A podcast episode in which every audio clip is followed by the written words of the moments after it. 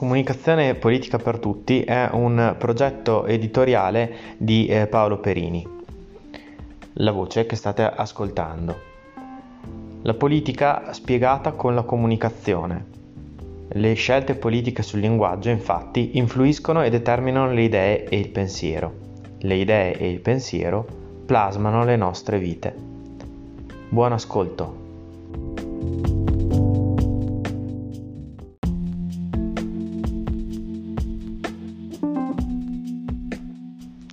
Volevo iniziare questo podcast eh, di questa, questo weekend che sarà un weekend dal meteo ostile e, ehm, con uno strano parallelismo, ma eh, chi mi segue e mi conosce insomma sa che a volte faccio questi eh, paragoni per poi spiegarli durante il podcast. Però all'inizio eh, voglio darvi una, eh, un annuncio, voglio fare un annuncio.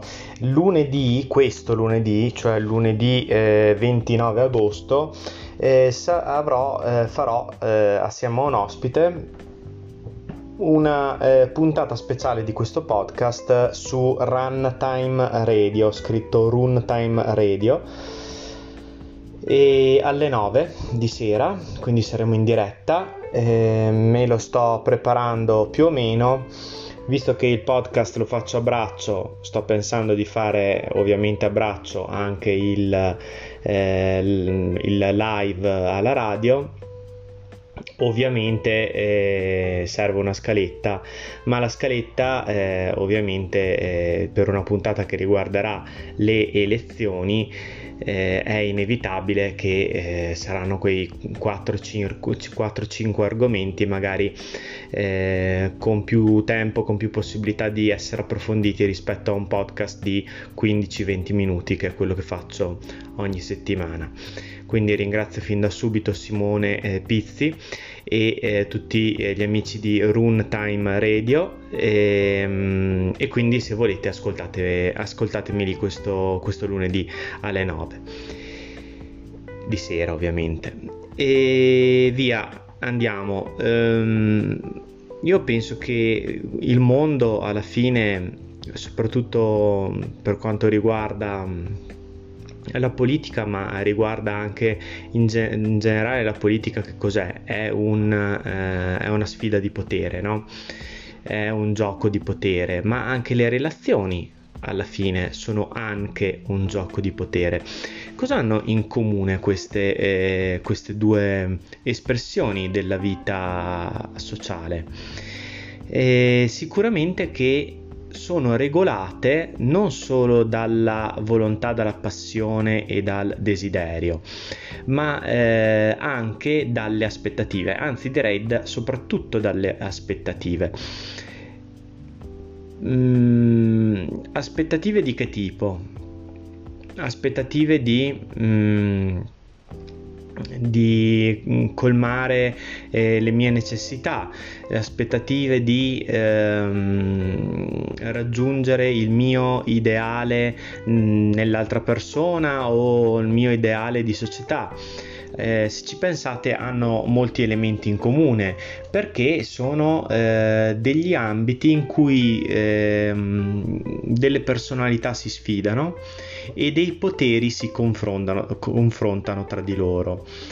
Eh, quindi in realtà è una competizione, anche, il, eh, anche, le relazioni all'inizio sono una competizione. Poi eh, io sono d'accordo con gli psicologi eh, per cui eh, non dovrebbe poi la relazione essere una competizione, eh, però nel momento in cui ehm, stai cercando di mm, conoscere un'altra persona, c'è quel periodo in cui eh, sei in, sostanzialmente in competizione, non esplicita, però sei in competizione con, con un'altra persona, a meno che eh, la relazione poi non nasca eh, quasi subito da un innamoramento, allora quello è un altro discorso, però non tutte le relazioni nascono così. Perché sto parlando di relazioni? Come dicevo, eh, è un confronto tra due esigenze, tra due mondi, tra due mh, mm, persone, tra due aspettative, tra due bisogni differenti.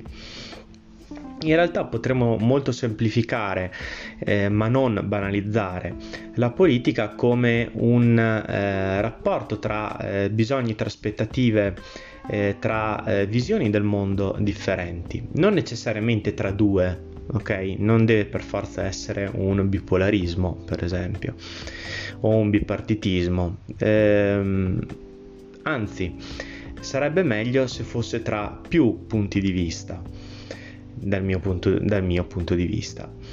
E, e, ehm, e, quindi eh, questo, questa competizione è sana o non è sana?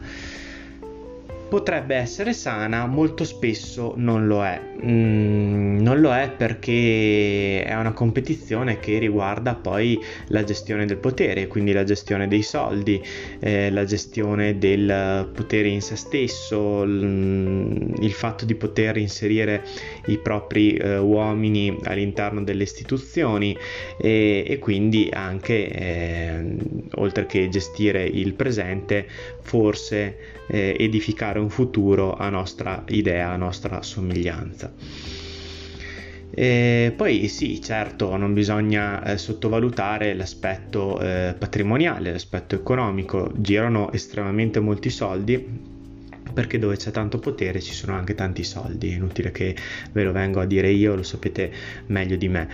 Ehm, Ecco quindi che eh, più grande è la sfida, più i toni sono inutilmente accesi, eh, inutilmente esasperati, anche per convincere, e qui si torna sulla, sulle aspettative, per convincere chi poi deciderà e chi decide sono i cittadini nella democrazia, ma decidono solo durante le elezioni, poi non decidono più. Eh, però nel momento delle, eh, delle elezioni decidono e cosa decidono? Decidono a chi dare il loro potere, no? E quindi dovrebbero decidere su una visione del mondo, su degli interessi a loro comuni e, e quindi eh, è gioco forza del candidato o dei candidati o comunque delle forze politiche eh, cercare di enfatizzare le differenze tra di esse e eh, possibilmente eh, mettere in cattiva luce gli oppos- mm, non gli oppositori ma i competitors e, e mettere in buona luce se stessi. Ehm, su questi aspetti si gioca tutta la comunicazione politica prettamente detta Sapete che io ho chiamato questo podcast comunicazione politica per tutti, però non parlo solo di comunicazione politica in senso stretto. Ehm, anche perché la comunicazione è comunque sempre uno strumento. L'obiettivo è ottenere il seggio, quanti più seggi possibili, quindi ottenere un incarico di governo, eh, quindi ottenere dei ministeri, quindi ottenere del potere. Il punto quale è? Che eh, sempre di più queste eh, aspettative vengono poi ehm, deluse da questa classe eh, politica. Perché vengono deluse? Perché forse erano costruite ehm, troppo, troppo, elevate, erano costruite in modo troppo mh, delle aspettative troppo elevate, delle aspettative eh, magari sbagliate nel senso che eh, si, costru- si, costruiscono durante le campagne elettorali delle aspettative proprio eh, su temi dove non c'è possibilità di, interve- di intervento o dove non si vuole eh, cambiare, dove le stesse forze politiche non vogliono cambiare. Magari questa eh, necessità di un cambiamento, questa necessità di... Ehm, di miglioramento di quell'aspetto della vita sociale è sentito di più dai cittadini e molto di meno dalla classe politica e dalla classe dirigente. Faccio un esempio concreto perché altrimenti come al solito si parla dei massimi sistemi, non si capisce mm, dove si vuole andare a parare.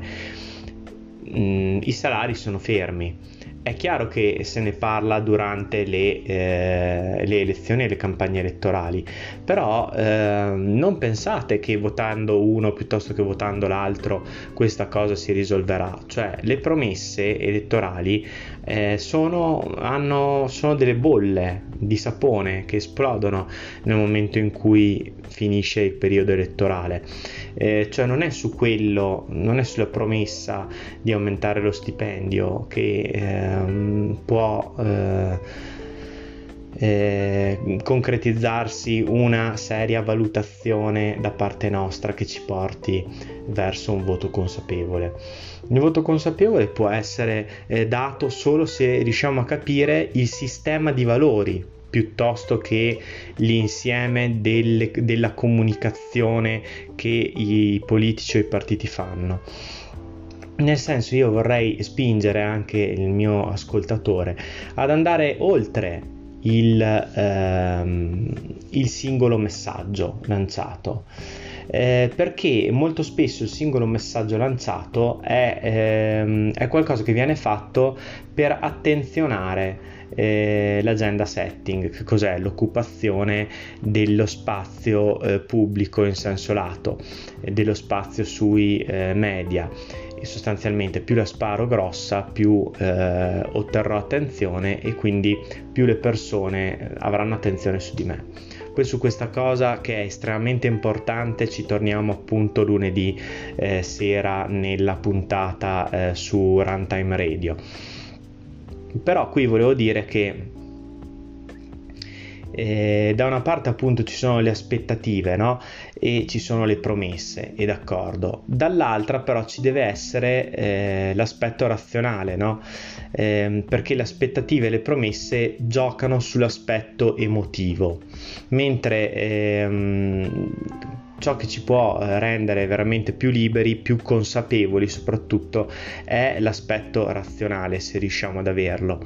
Non sempre riusciamo ad averlo perché eh, tutti siamo figli di un background, di, un, eh, di una vita familiare, di una vita eh, sociale, veniamo da una certa classe sociale e quindi siamo indirizzati comunque eh, a essere o progressisti o conservatori. Eh, non uso i termini sinistra e destra perché sono a volte fuorvianti, però comunque abbiamo una nostra eh, base, una nostra impostazione, una nostra indole.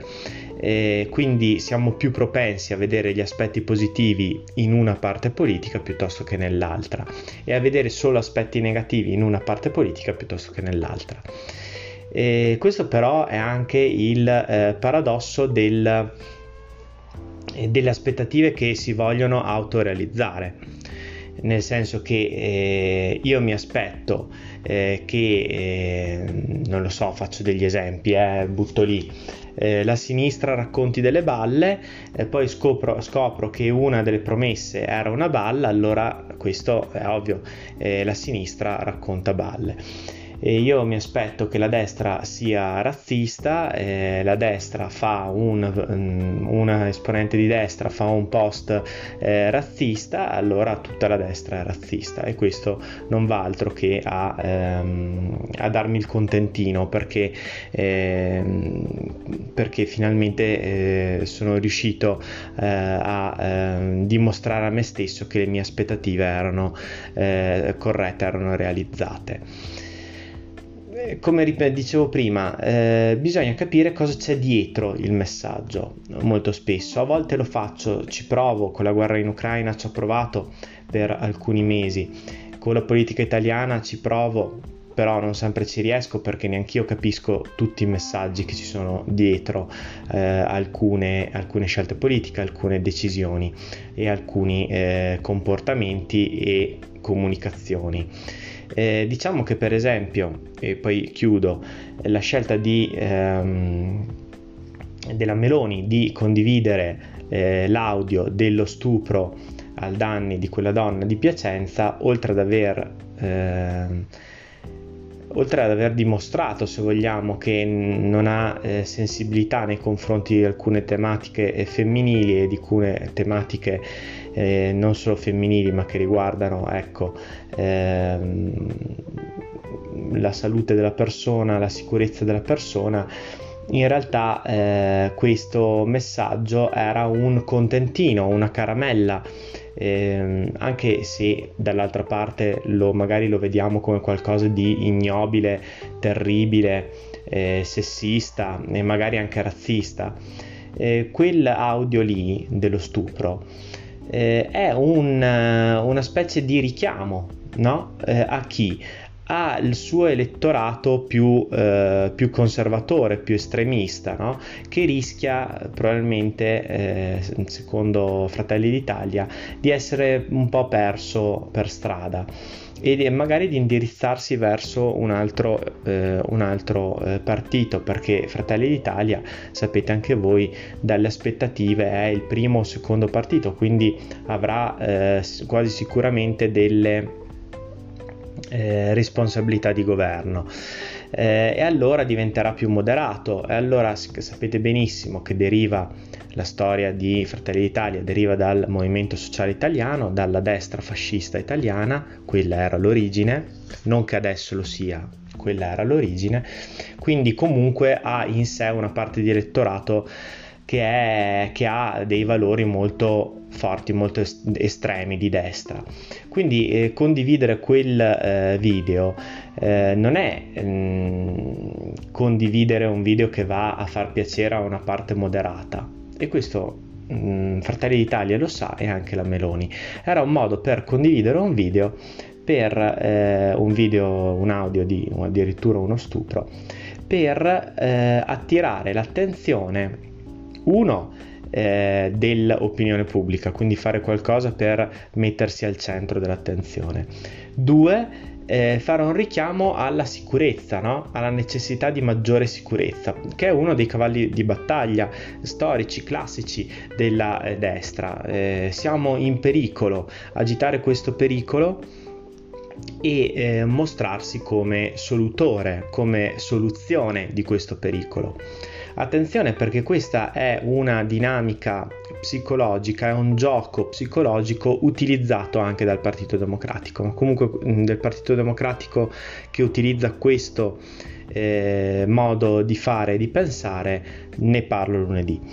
Eh, oggi volevo parlare di, di, Meloni, insomma, del suo video perché eh, non lo facciamo molto spesso e è, sembra essere il primo partito, quindi ha grandissima importanza nella politica italiana. Come vedete mi sono astenuto da dare dei giudizi eh, morali etici, anche se penso personalmente, e questa è una mia opinione, che sia un, una cosa tremenda e assurda da fare però è una mia opinione, eh, sapete che il podcast non è un podcast di opinione e non lo sarà nemmeno più di tanto eh, la puntata live. Quindi se volete vi aspetto lunedì, eh, sempre su Runtime Radio, se no ci sentiamo la prossima settimana. Ciao a tutti!